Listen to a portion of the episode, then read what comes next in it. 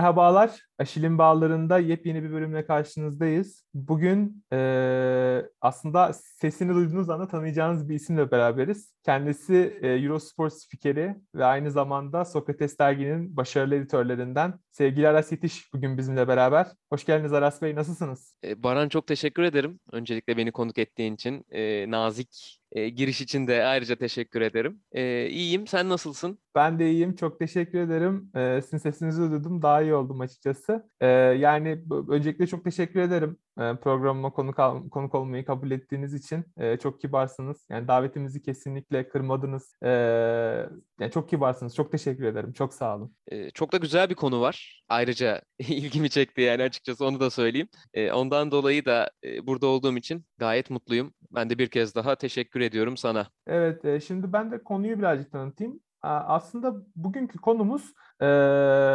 geçmişteki bölümlerimizi takip eden dinleyicilerimiz e, Buğra Balaban'la da e, bir final bölümü yapmıştık. E, ne finali? 2016'daki e, Cleveland'la Golden State arasında tarihin en iyi takımına karşı LeBron'un e, hanedana karşı olan e, mücadelesini LeBron ve Golden State ekseninde derinlemesine incelemiştik. Bugün çok başka bir maçla karşın, karşınızdayız aslında. Sevgili Aras Yetiş her konuda e, uzman olmasına rağmen aslında tenise karşı biraz daha siz onu tenisle biraz daha tanıyorsunuz. En azından ben onu e, daha çok tenis maçlarıyla anlattığı e, müthiş tenis maçlarıyla e, daha çok tanıyorum. O yüzden kendisinin e, kendisinden daha iyi bilgi alabilmemiz açısından 2008 yılındaki Wimbledon, Rafael Nadal ve Roger Federer arasındaki o müthiş karşılaşmaya e, götüreceğiz sizleri bugün. E, dilerseniz ben lafı fazla uzatmayayım. E, sevgili Aras Yetiş'ten bir giriş alayım bu maçla alakalı. Estağfurullah öncelikle. E, ama yani tabii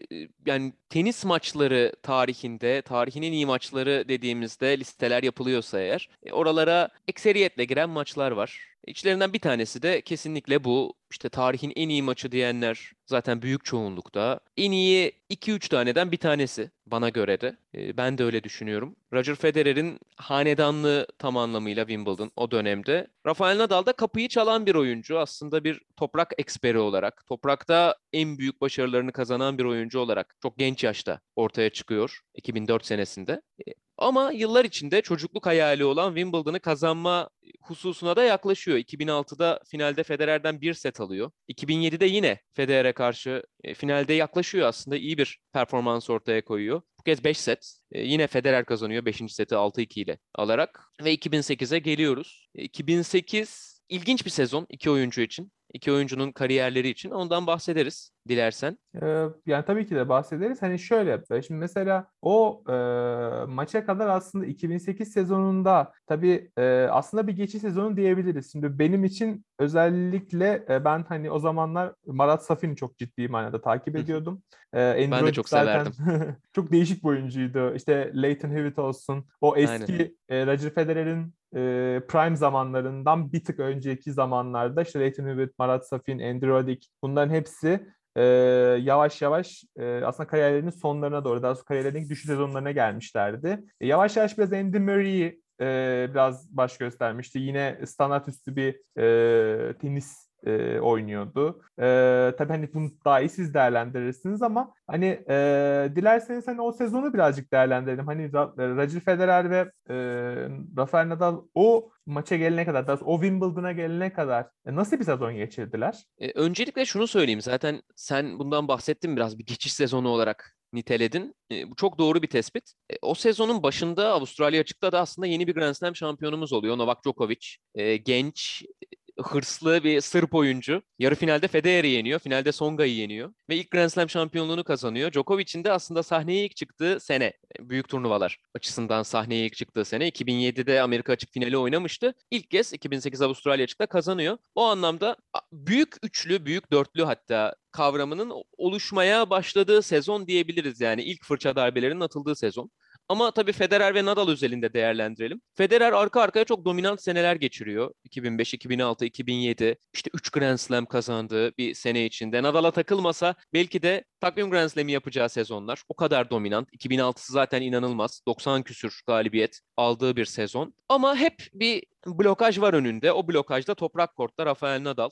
Nadal'ın gerçekten kariyerinin ilk döneminde e, inanılmaz bir performansı var kendi zemininde. İşte uzun şortları ve e, yani akıl almaz bir seviye. Gerçekten Masters turnuvalarını da domine ediyor. Grand Slam'leri de Fransa açıkları da ve Federer her defasında çelme takmayı başarıyor oynadıkları finallerde. 2006, 2007, 2008 3 tane finalleri var o noktaya gelene kadar. 2008 finalini şöyle bir kenara ayırmak lazım. Federer'in artık iyiden iyiye Nadal'ın topraktaki e, gücü karşısında belki de boyun eğdiği final o. Çünkü sadece 4 oyun alabiliyor Nadal'dan. E, 6-1, 6-3, 6-0 kazanıyor Rafael Nadal 2008 Fransa açık finalini. Ve yani ne olursa olsun insanın aklına artık herhalde soru işaretleri Federer'de olsanız gelmeye başlıyordur. Bence o soru işaretleri birazdan konuşacağımız maçta 2008 Wimbledon finalinde e, Federer'in kafasında dolaşmıştır. E, şunu da söyleyeyim. Yani çok dominant sezonlar geçirdi dedim Federer. 2008 onun yüksek standartlarında nispeten vasat bir sezon. E, Wimbledon'a gelene kadar. E, şöyle bakarsak eğer Avustralya açıkta yarı finalde kaybediyor Djokovic'e.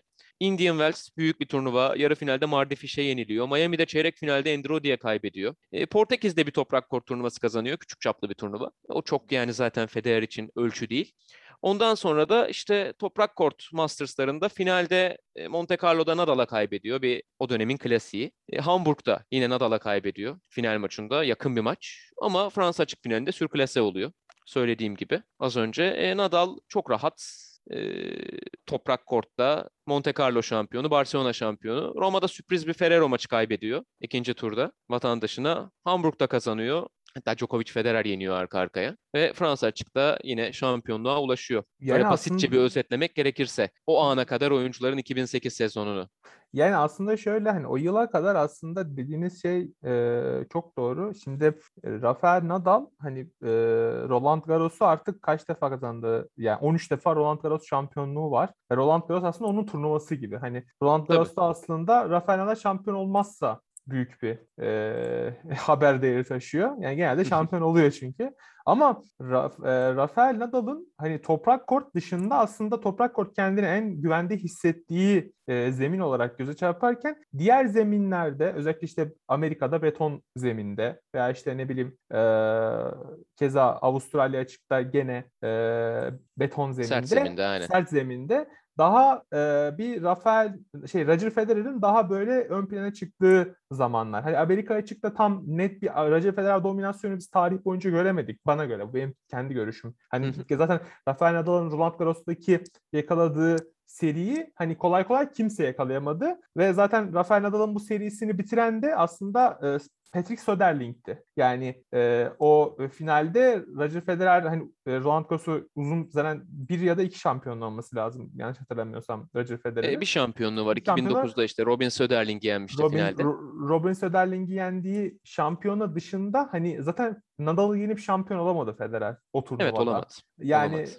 Söderling'i yenip şampiyon oldu ve hani aslında o da biraz onun için böyle hani Fenerbahçe'nin uzun süre Türkiye Kupası'nı kazanamaması gibi bir şeydi. O zamandan çok bekleniyordu Federer'in toprak kortu kazanabilecek mi vesaire diye. Hani kazanınca tabii Federer bir tık daha öne geçti bu rekabette gibi gözüktü ama sonrasında tabii Nadal e, epey bir e, arayı kapattı. E, şimdi ya. hani bu ha, buyurun evet. Ben tabii şunu da söyleyeyim. E, şüphesiz bir şekilde zaten Federer o dönemde yani nasıl söyleyeyim bunu 2004 ile 2011 arası diyeyim veya 2010 arası diyeyim dünyanın en iyi ikinci toprak kort oyuncusuydu. Ve Nadal dışındaki herkesi yenebilecek güçteydi. Toprak kort üzerinde bahsediyorum.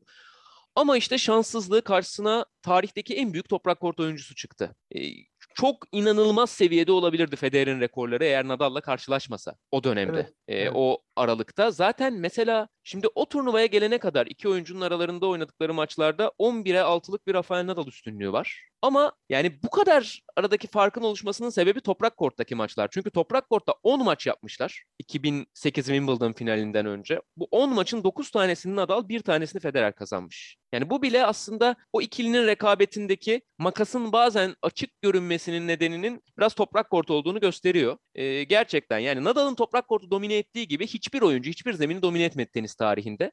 Ee, bunun da ilk büyük kurbanı Roger Federer oldu. Kesinlikle. Yani bazen işte bazı oyuncular e, öyle dönemlere denk gelir ki ya bu aynı zamanda Rafael Nadal için de geçerli. Hani o zaten 2008 finaline kadar gelince konuşacağız. 2008'e kadar Wimbledon'da Rafael şey Roger Federer'in turnuvası olarak görülüyordu. Yani çünkü çim, çim zeminde inanılmaz bir dominasyonu vardı majestelerinin. Ama e, oraya kadar tabii hani toprak kortta e, yani Rafael Nadal'ın elde, ettiği dominasyonu herhalde dünya üzerinde benim bildiğim kadarıyla hiçbir tenisçi yakalayamadı. Yani buna Andre Agassi'ler, işte ne bileyim e, daha önce Björn Borg'ler veya hani yanlışım varsa düzeltin lütfen. Hani böyle bir dominasyonu ben e, tarih boyunca hatırlamıyorum. Ama Yani her zeminin tabii kralları, kraliçeleri var tenis tarihinde. Her zeminde inanılmaz işler yapmış oyuncular var. İşte mesela Borg'un hem toprak hem çimde arka arkaya işte 5 Wimbledon 6 Fransa açık ve bunları arka arkaya kazandığı e, büyük bölümünü bir dönem var. E, sert kortta çok iyi oynayan oyuncular oldu. Şu an Djokovic zaten o anlamda mesela nasıl bir noktaya geldiğini görüyoruz. İşte 9 tane Avustralya açık şampiyonluğuyla beraber. E, öte yandan çim kortta 90'lı yıllarda bir Pete Sampras rüzgarı vardı. 7 tane Wimbledon kazandı. Geçmişte Martina Navratilova çim kortta kadınlar tenisinde çok dominanttı. Chris Evert toprakta aynı şekilde onun büyük rakibi. Yine çok hakimdi. E, arka arkaya turnuvalar kazanıyordu çok büyük galibiyet serilerine imza atıyordu. Mesela e, Chris Everton çok uzun bir 100 küsür maçlık bir galibiyet serisi var toprak kort üzerinde. Yani var hani aslında zeminler ve zeminleri kendi oyun alanına çevirmiş oyuncular her zaman oldu teniste. Ama Rafael Nadal'ınki muhtemelen bizim bu anlamda gördüğümüz en spektaküler şey. Yani evet ya da hani buna tabii şey de dahil yani son zamanlarda işte bu globalleşen dünya, sosyal medyanın etkileri tam hani yavaş yavaş bizim en fazla işte renk televizyonlarda izleyebildiğimiz tenisçiler eskiyi baz almazsak Wimbledon bazında söylüyorum. Hani biz Rafael Nadal'ı e, toprak kortta gördük. Hani Pete Sampras'a ve Andre Agassi'nin e, son dönemleri haricinde bu kadar net bir şekilde izleyebildiğimiz ve gözümüzün önünde olan bir şey olmadığı için hani insan kendi gördüğü şeyi e, çok Tabii. büyük zannedermiş ya hani e, onun gibi aslında. hani onun dışında öyle. Hani, ar- arkasına baktığımız zaman aslında kimden kimler var. Mesela e, Djokovic'in yapamadığı, bu sene yapamadığı e, işte şey bütün Grand Slam artı olimpiyatları kazanıp e, tarihte iki tenisçiye nasip olan bir başarıyı e, tekrarlamak isteği ve bütün Amerika aslında Amerika açıkta geldi ama Medvedev bu şeye son noktayı koydu aslında. Çok bu şeyin olmasına izin vermedi tabii. O zaman yavaş yavaş hani Wimbledon'a doğru geçelim. Hani Wimbledon'ın başlangıcında e, aslında yani iki fikstürde de hani hem Roger Federer'in hem Rafael Nadal'ın karşısında çok e, tanıdık eski isimler var. E, siz hani hangisinden hangi e, fikstürden başlamak isterseniz ondan başlayabiliriz. Şöyle ben az önce Federer'in geliş yolundan bahsederken tabii bir detayı vermeyi unuttum. Hale'de de çim kort turnuvası kazanıyor Wimbledon'dan önce ama zaten Federer'in Hale'de kazanmasının çok bir haber değeri yok. Hale onun kendi turnuvası adeta en iyi oynadığı turnuvalardan bir tanesi. Onu kazanıyor. Nadal da Queens'i kazanıyor. Yani iki tane Wimbledon'a hazırlık çim turnuvasında iki oyuncunun şampiyonlukları var. Wimbledon'dan evvel. Biraz tabii Nadal'da şundan da bahsetmem lazım. Yani Rafael Nadal çok iyi bir toprak kort oyuncusu. Toprağın gelmiş geçmiş belki en büyüğü olacak deniyor 2008'de. Ama toprak dışında ne yapabilir? Yani Wimbledon'ı kazanabilir mi? Federer'i aşabilir mi orada? Sert kortta ne yapabilir? Sert kortta Grand Slam kazanabilir mi? O seviyelere toprak dışında çıkabilir mi? Yani böyle soru işaretleri var Rafael Nadal'la alakalı. E, o açıdan da üzerinde farklı bir baskı olduğunu söyleyelim Nadal'ın. Çünkü aynı başarıları e, diğer zeminlerde de tekrarlayıp tekrarlayıp tekrarlayamayacağını e, çok fazla konuşuyordu tenis kamuoyu o dönemde. Nadal bu şekilde girdi Wimbledon'a ve işte ilerleyen turlar yani ilk turlar zaten öyle çok zorlayıcı maçlar değil. Gulbis'e set kaybediyor ikinci turda ki Gulbis e, aslında daha çok toprakta ve sert zeminde iyi oynayan bir oyuncu. Dördüncü turda Yujni ile çeyrek finalde Andy ile karşılaşıyor kayıpsız geçiyor o maçları. Rainer Schüttler'i yeniyor yarı finalde. E, o da 3 setlik bir galibiyet. Nadal çok rahat bir şekilde finale geliyor. Ve yani şöyle bir baktığım zaman, tekrar hatırladığım zaman e, rotasının da pek zorlayıcı olduğunu söyleyemeyiz. İyi bir yol Wimbledon finaline gelmek için. E, henüz daha kıvama gelmemiş bir Andy Murray çünkü. E, Britanya'nın baskısını genç bir oyuncu olarak omuzlarında hisseden bir Andy Murray çeyrek finalde. E, onu rahat yenmiş. Onun dışında da yüksek profil diyebileceğimiz, en yüksek profil diyebileceğimiz bir oyuncu yok. Yujni var. Grand Slam yarı finalistidir. Fena bir oyuncu değildir ama Nadal'ın sıkletinde değildi. Hiçbir zamanda olmadı. Ee, yani Nadal'ın rotası böyle baktığımız zaman Federer'e bir göz atarsak Federer set kaybetmiyor zaten finale gelene kadar. Ee, ilk turlarda, e, ikinci turda Robin Söderling'i yeniyor. Uzun bir oyuncu, büyük bir oyuncu. Yani şimdi tehdit edebilir mi sizi? Ee, yani Federer değil en azından.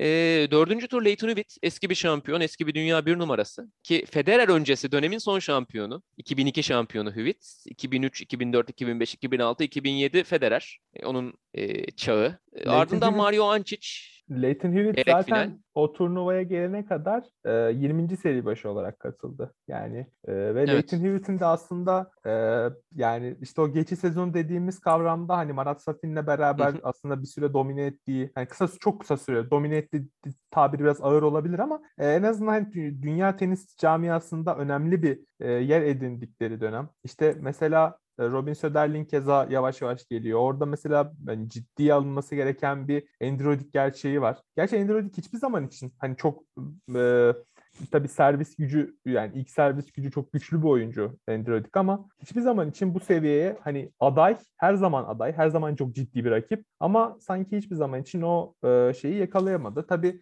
Djokovic'in de yavaş yavaş emeklememek adımlarını olduğunu e, yavaş yavaş hissettirdiği bir turnuva. Tabii yani onlar daha ama hani henüz bizim fotoğrafımızda yoklar en azından. Evet. Çeyrek finalde Mario Ancic'i yeniyor Federer. Ki yani Hırvat oyuncular çim kortta iyi oynarlar. Genelde uzun boylu oluyorlar. Büyük servisçi oluyorlar. Goran Ivanisevic var. Marin Cilic var. Ancic kariyeri e, sağlık sorunları yüzünden erken bitmiş bir oyuncu. Aslında büyük bir yetenekti. Ama Federer o maçta hiç takılmıyor. 3 set. E, yarı final Marat Safin o enteresan. Marat Safin'in yarı finalde olması bir çim kort turnuvasında. Çünkü kariyeri boyunca Safin e, çim kortu çok sevmediğinden hep bahsetmiş bir oyuncu.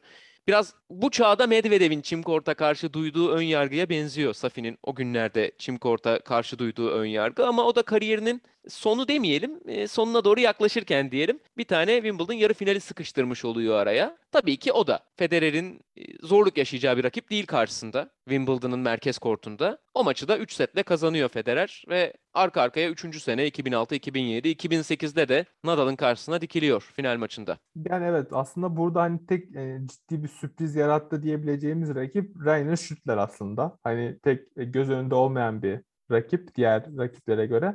Ama Rainer Schüttler'in tabii Rafael Nadal'ın rakibi olmayacağı da düşünülürse Rafael Nadal'ın fikstürü sanki biraz daha dediğiniz gibi rahat fikstürden gelip orada Roger Federer'in karşısına dikiliyor. Peki İkisinin de yolları o kadar e, çetrefilli değilmiş açıkçası onu söylemek lazım. Federer'in bir tık daha zor ama. Yani Hüvit var çünkü eski dünya bir numarası, eski şampiyon. Safin var yine eski dünya bir numarası ve Federer'e karşı büyük Grand Slam maçı kazanmış bir oyuncu. 2005 Avustralya açık yarı finalinde şoka uğratmıştı. evet O da müthiş bir maçtı mesela. E, o anlamda evet Federer'in yolu biraz daha zor. Yani Federer'in yolu evet yani bir tık daha zor. Yani o eski arkadaşlarıyla beraber birazcık karşılaştı. Eski e, dünyada dünya bir numarayla karşılaştı ama dediğiniz gibi hani finale kadar aslında çok fazla onları zorlayabilecek bir rakip karşılarına çıkmadı. Peki final maçının aslında e, ben benim için üçe bölünüyor. Yani siz e, tabii daha iyi anlatacaksınız bu durumu ama final maçını ben şöyle değerlendiriyorum. Birinci, ikinci set, üçüncü set tiebreak ve dördüncü ve beşinci set. Şimdi ilk iki sette e, sizin bize aktarmak istediğiniz notlar nelerdir? Bir kere şunu söylemek lazım. Yani Federer e, o 2008 Fransa açık finalini, o farklı kaybettiği finali e, hissetti bence o maçta. Nadal'ın iki senedir kapıyı çalmış oluşunu, işte 2006'da tek set, 2007'de iki set almış oluşunu e, yine bence biraz hissetti. Ve o gördüğümüz çim kort keskinliğinden uzak bir Federer vardı ilk iki sette. Rafael Nadal da bunun avantajını kullandı. İki tane 6-4'lük set kazanmayı başardı Federer karşısında. Tabii maçta yolumuza devam etmeden aslında bir parça belki o an e, tarihsel olarak oyuncuların nerede durduğunu ve ne yapmaya çalıştığını söyleyebiliriz. Federer arka arkaya 6. Wimbledon'ını kazanıp Björn Borg'u geride bırakmanın e, çabasını veriyor o noktada. Çünkü Björn Borg'un 5 tane Wimbledon'ı var arka arkaya. E, orada onu geçme çabasında ve Pete Sampras'a bir adım kadar 7 şampiyonluğu olan Pete Sampras'a bir adım kadar yaklaşma çabasında. Nadal da ilk Wimbledon'ını kazanmanın peşinde. İlk Wimbledon'ını kazanırsa yine Björn Borg'dan beri Roland Garros Wimbledon dublesi yapan ilk oyuncu olacak. Ki en zor şey tenisteki en birbirine zıt iki zemin. Biri çok hızlı yani en azından geçmişte çok hızlıydı. Şimdi biraz daha e, o günlerde e, yavaşlayan ve biraz daha geri çizgi oyununa uygunlaşan bir çim kort ama yine de zıt zeminler birbirinden. Çim kort ve toprak. E, o dubleyi yapmanın peşinde Rafael Nadal. Borg da türbünde. Yani iki tane kendi e, rekorunu, kendi başarısını diyelim tekrarlamaya çalışan oyuncu var. Geçmeye çalışan oyuncu var. Ve Borg da tribünden en yakın, en güzel koltuktan belki de izliyor. Yani gerçekten tarihte belki yani çok nasıl desem az insana nasip olmuş bir şey. Hani nasıl desem. Orada aslında bütün tenisin hani oradaki tribünleri de maçın işte e, genişletilmiş özetine veya normal maçın kendisine bakacak. Zaten maçın kendisi 6 saat sürüyor. Hani maçın hepsini izlemeye çalışırsanız bayağı bir gününüzü falan alma, alması alıyor yani. Bitmiyor maç. Yani her şeyiyle 6 saat tabii. Maçın süresi 4 saat 48 dakika ama işte evet. girdisi, çıktısı, töreni, araları e, bayağı da ara var maçta. Onlardan da bahsedeceğiz. Yağmur araları, evet, daha evet. çatısı yok merkez kortun. Aynen öyle senin dediğin gibi. Yani o yağmur araları zaten e, yağmur araları işte Wimbledon'ın kendi geleneksel bazı e, şeyler örneğin mesela son setinde tiebreak oynanmıyor. Hani burada belki Wimbledon takip etmeyen insanlar olabilir. Yani dinleyenler arasında onu da söyleyelim. E, Wimbledon'da 5. set eğer bir maç 5. sete uzarsa o maçta tiebreak denilen kavram oynanmaz. Yani bir servis kırılana kadar o maç devam eder ve bu sayede mesela Nikola Mahü e, John Isner maçını örnek gösterebiliriz. Dünyanın en uzun süren maçı 3 gün sürdü maç. Hani tabii bu yağmur aralarını falan da baz alacak olursak e, işte yağmur yağıyor, maçı erteliyorlar. Maç oynanmaya devam ediyor. Tekrar e, bir yağmur arası veya başka bir oluyor. Tekrardan e, şey oluyor. Aslında hani e, aslında burada bir parantez açmak istediğim bir soru daha var. Hani yanlış anlamazsanız konu dışı olabilir ama sizce Wimbledon'da e, bu çatı uygulaması geldikten sonra hani Wimbledon'ın ruhuna yönelik bir e, dezavantaj oldu mu yani? Sonuçta hani Wimbledon'ın bir geleneksel e, yapısı var. Özellikle İngiltere'nin de ne kadar e, statikocu bir ülke olduğunu da hepimiz biliyoruz. Gelenekte ne kadar bağlı bir ülke olduğunu. Hala beyaz dışında başka bir e, kıyafette kesinlikle oynanmasına izin Tabii. verilmeyen bir turnuva. Şimdi e, ve çatı da çok tartışıldı aslında. Siz burada ne düşünüyorsunuz? Hani e, görüşünüz nedir? Bence olmadı. E, hiçbir sorun yok. Çünkü zaten fena halde yağmur alan bir coğrafya. E, maçların durması Wimbledon'da çok alışıldık bir şey. E, merkez kortta maçların durmaması, devam edebilmesi e, bence hiçbir şekilde problem değil. Hani bir çifte standarttan belki bahsedebiliriz burada. Yani merkez kortta çıkamayan oyuncuların maçları dururken, e, onlar soğurken e, soyunma odasında beklemek, uzun aralar vermek durumunda kalırken üstü kapanınca yüksek profilli oyuncular takır takır maçlarını oynuyor. E, belki evet bu bir çifte standart olabilir ama tabii e, bence yani zaten olabildiğince fazla kortta çatı olmalı Grand Slam'lerde. Yağmur ihtimali her zaman için mevcut ki o zaman sadece Arthur Ashe'in çatısı. E, düzeltiyorum. Rod Laver Arena'nın çatısı vardı o dönemde. E, sadece Avustralya açıkta. Arthur Ashe'in de çatısı yoktu. Arthur Ashe'in çatısı yıllar sonra yapıldı. İşte Fransa açıkta çatı gelecek sonunda. E, ben yani olabildiğince fazla stadyumun çatısının olması gerektiğini düşünüyorum Grand Slam'lerde. Büyük turnuva e, düzeyinde. Çünkü çok kalabalık yani 128 oyuncu erkeklerde 128 oyuncu kadınlarda iki hafta gibi bir süre. Bir de turnuvanın yetişmesi mevzusu var her şeyden önce. İşte bunun yayın slotları var e, televizyona karşı, televizyon yayınına karşı sorumluluğu var turnuvanın. Yani birçok açıdan, bilet alan seyirciler var. E, birçok açıdan ben çatı olmasının turnuvaları daha esnek bir hale getirdiğini düşünüyorum. Bence hiçbir sorun yok. Geleneksellikle de çok bağdaştırmamak lazım. Bence de ben de aynı fikirdeyim. Yani bu e, bazı şeylerin hani e, ya tabii e, insanlar şunu da düşünebilir hani yani sonuçta yıllardır yüz yani 10 yıllardır yapılan bir turnuva Wimbledon ve e, Wimbledon'ın hani tarihinde yine Wimbledon ve İngiltere coğrafyası yağmur alan bir coğrafyaydı ama bir şekilde e, bu sürüyordu ama şu anda sizin Wimbledon'ı pazarlarken, Wimbledon'ın yayınlarında çok ciddi sorumluluklarınız var dediğiniz gibi. Ve bu sorumlulukları, bu taahhütleri yerine getirmeniz gerekiyor. Aksi halde çok e, ciddi sorunlarla karşılaşabilirsiniz. Kaldı ki o kadar fazla turnuva, o kadar fazla ATP Masters'lar, işte olimpiyat e, 4 yılda bir geliyor. E, bunun yanında Davis Cup var vesaire vesaire birçok turnuva var ve hani biri baş biri bitiyor biri başlıyor. Hiçbir zaman içine vermiyor aslında tenis e, sezon arası vermiyor doğru düzgün.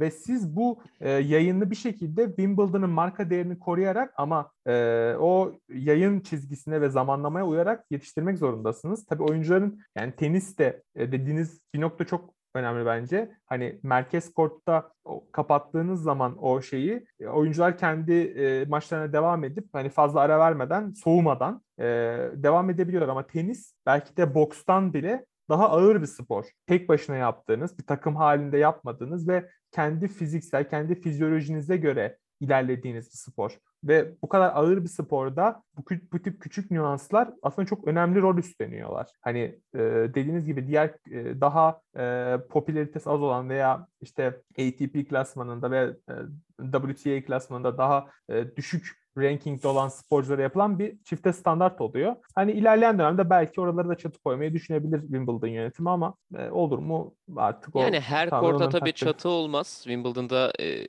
diğer ikinci büyük kortta da çatı var şu anda. E, ama tabii her korta çatı koymak gibi bir şey sanmıyorum mümkün olsun. O bir hayalden öteye gitmez herhalde. Kesinlikle. Çünkü yani. pahalı şeyler bunlar. Büyük tesisatlar. E, o işte ayakları, kapanan parça, yani kolay bir şey değil. E, ciddi maliyetler işin içine giriyor.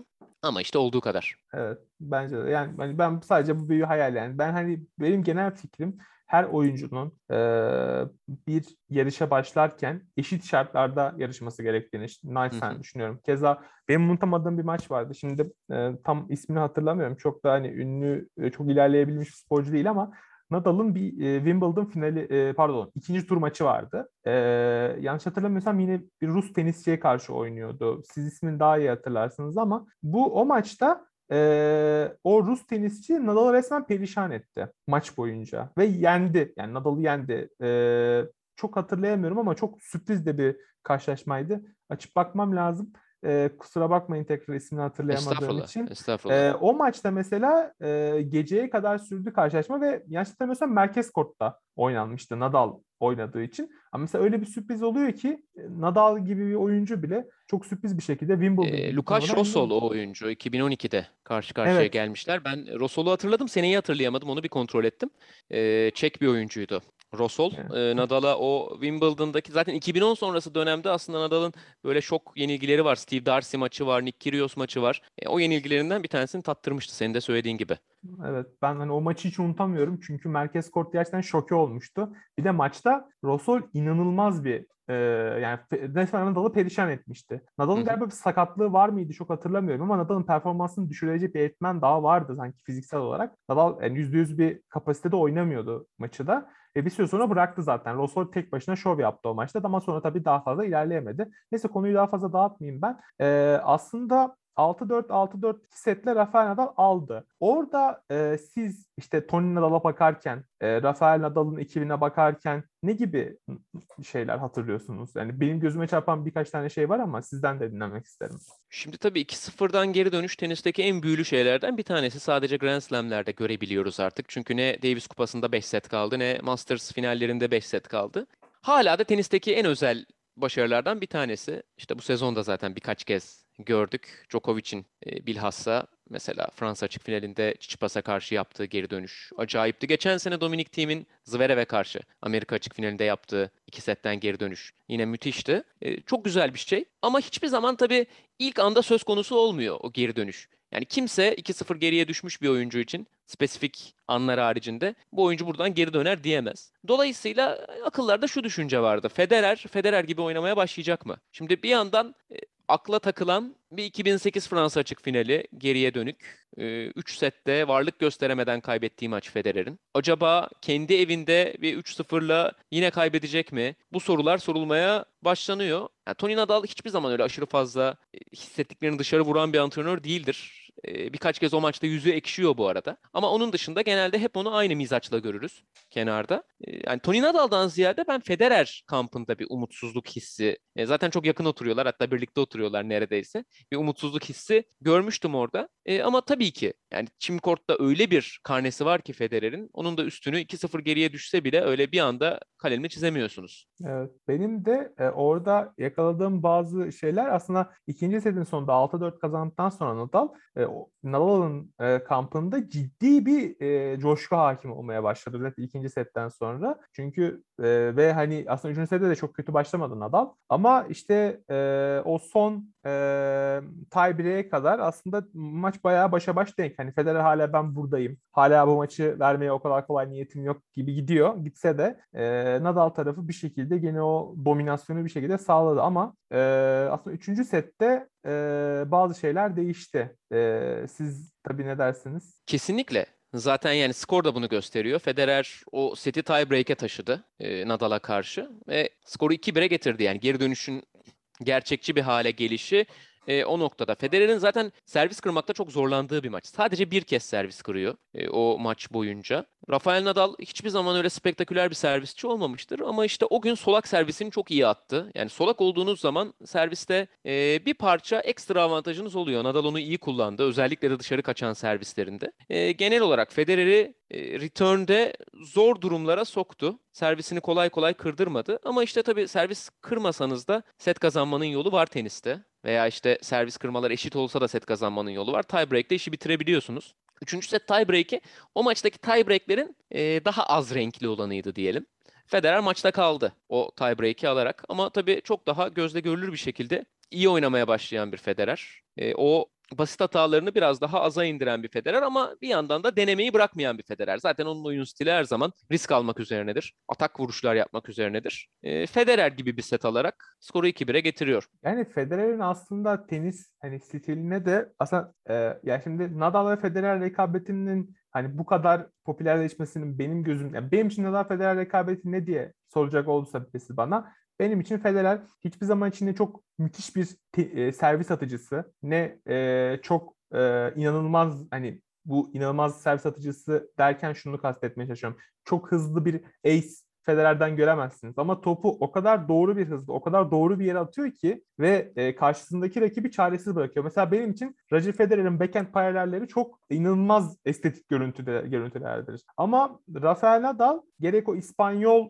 e, yani burada ülkelerin de bence birazcık etkileri var. E, Rafael Nadal tabii bir Madrid e, aslında Madrid e, şeyi ve daha çok yani İspanyol köke, e, İspanyol kökeninin hani Katalan veya Bask bölgesinden değil hakiki bildiğimiz e, Castellano mesela Castellano bölgesinden yetişen bir sporcu Rafael Nadal ve Rafael Nadal'ın o İspanyol kültürünü e, tam anlamıyla sahaya yansıttığını da ben hissettim maçı izlerken. Çünkü o tutku, o oyundaki reaksiyonları Roger Federer'e karşı ve Roger Federer'i sürekli aslında Roger Federer'in yüz ifadesine baktığınız zaman çok fazla ben bir şey alamadım. Hani maçı e, şu an hani kötü mü gidiyor, iyi mi gidiyor hiçbir e, yüz ifadesinde bir şey göremiyorum. Ama Rafael Nadal iyi gittiği zaman inanılmaz bir coşkuda e, kötü yani işler kötüye gitmeye başladığı zaman da aslında birazcık demoralizasyonu da kendisine hissettim. Hatta Roger Federer'in yüz ifadesini ben eşinden daha çok anladım. Yani eşinin durumundan e, şey Roger Federer'in ne hissettiğini çözebildim aslında 3 aşağı 5 yukarı. E, tabii yani aile üyeleri box'ta maç seyrederken mimik gösteriyorlar, heyecan gösteriyorlar. İşte az önce dedin Rafael Nadal'ın ailesi çok coşkuluydu. Annesi, babası. E, onlar duygularını epey dışa vuruyorlardı. Federer'in eşi o endişeli yüz ifadesiyle duygusunu dışarı vuruyordu. E, onların biraz daha e, belki duygularını gösterme lüksü var. Oyuncular e, daha e, tabii ki onların da farklı yolları, farklı e, bu anlamda tercih yapanları olsa da e, oyuncular biraz daha duygularını içlerinde yaşıyorlar. İşte Nadal coşkulu bir oyuncu. Senin de dediğin gibi yumruğunu sıkar, o dizini kaldırır, o karakteristik bir hareketi vardır. Onu çok sık yapar. Gençliğinde daha da çok yapıyordu hatta. Şimdiki evet. döneme kıyasla. Federer her zaman daha mimiksiz olmuştur.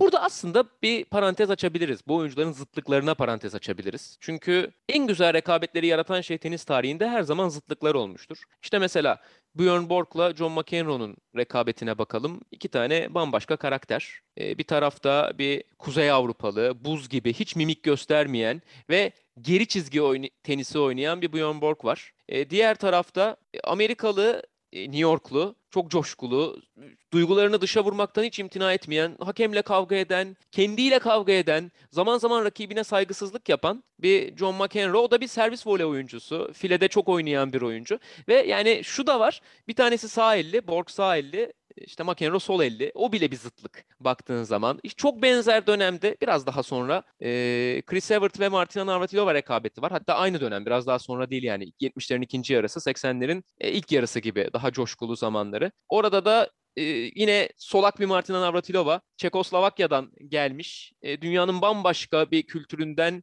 tenisin sahnesine çıkmış bir oyuncu. Karşısında bir ABD'li Chris Evert. Navratilova servis voleyci, Evert geri çizgi oyuncusu. Navratilova çimde çok iyi, Evert toprağı domine ediyor. Yani iki çok büyük rekabet, iki tane çok büyük e, zıtlık baktığımızda. E, şimdi gelelim Federer Nadal'a. Orada da e, çok fazla bu tip e, zıtlık var. Bir tarafta Federer böyle şövalye gibi görünüyor. Ona göre kıyafetler Nike üretiyor kendisine. İşte böyle şık süveterleri, ceketleri. E, aynı sponsor firma Rafael Nadal'a kolsuz tişörtler, uzun şortlar, onun bu savaşçı görüntüsünü ortaya daha çok çıkaran ürünler tasarlıyor. İşte Nadal solak, e, kariyerinin o bölümünde biraz daha aslında geri çizgi savunmacısı kimliğinde. E, toprak kortta, e, diğer zeminlerde de ona benzer bir oyun oynuyor. Forehand'i inanılmaz ama agresiflik birinci özelliği değil kariyerinin ilk yıllarında Rafael Nadal'ın. E, Federer'e baktığımızda kortun tamamını tenis oynamak için kullanıyor. Yeri geldiğinde fileye de çıkıyor. Yeri geldiğinde geri çizgiden de hücum ediyor. Topları erken alıyor. Forehand'i, backhand'i. E, yani Federer daha komple bir oyuncu görüntüsünde. İşte servisi senin dediğin gibi çok etkili. Yani hiçbir zaman en hızlı servis olmadı ama her zaman en iyi servislerden bir tanesi. Belki de en iyisi oldu. E, bir boy anomalisi olmamasına rağmen 1.85 boyunda sadece. E, biraz Pete Sampras'a benziyor bu açıdan. Federer. E, yani zıtlıklar ve zıtlıklar. İşte biri sağ elli Federer, biri sol elli Nadal.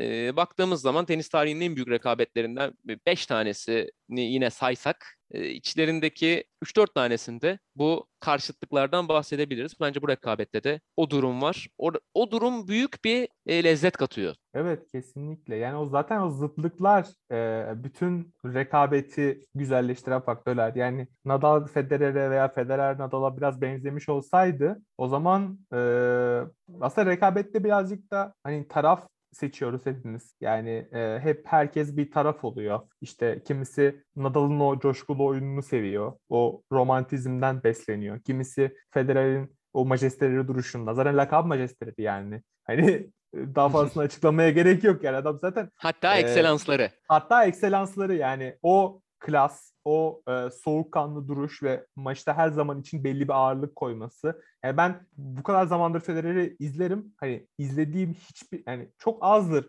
Federer'in kontrolünü kaybettiği ve e, çok ciddi e, reaksiyon gösterdiği maç ben hiç hatırlamıyorum yani ama Nadal'da çok fazla tabii bu. Hani zaten maç bitiminde de şimdiden biraz e, ön spoiler gibi olsun. Maç bitiminde aslında Nadal'ın ne gibi bir reaksiyon gösterdi o yere kendini bırakışı bence çok ikonik bir an. Zaten bu Wimbledon jeneriklerinde de epeyce gösterilen bir andır. E, o anda hani Nadal'ın kazandığı e, reaksiyonla beraber başardığı şeyin ne olduğunun da farkında aslında biraz. Çünkü Federer gibi bir rakibi çimde yenip hem o toprak kort, çim kort dublesini gerçekleştiriyorsunuz hem de en büyük rakibinizi kendi evinde en güvenli hissettiği yerde ve kendi seyircisi aslında biraz Wimbledon. Çünkü orada hani e, mesela Fransa'ya gittiğiniz zaman biraz Nadal e, sevgisi görürsünüz.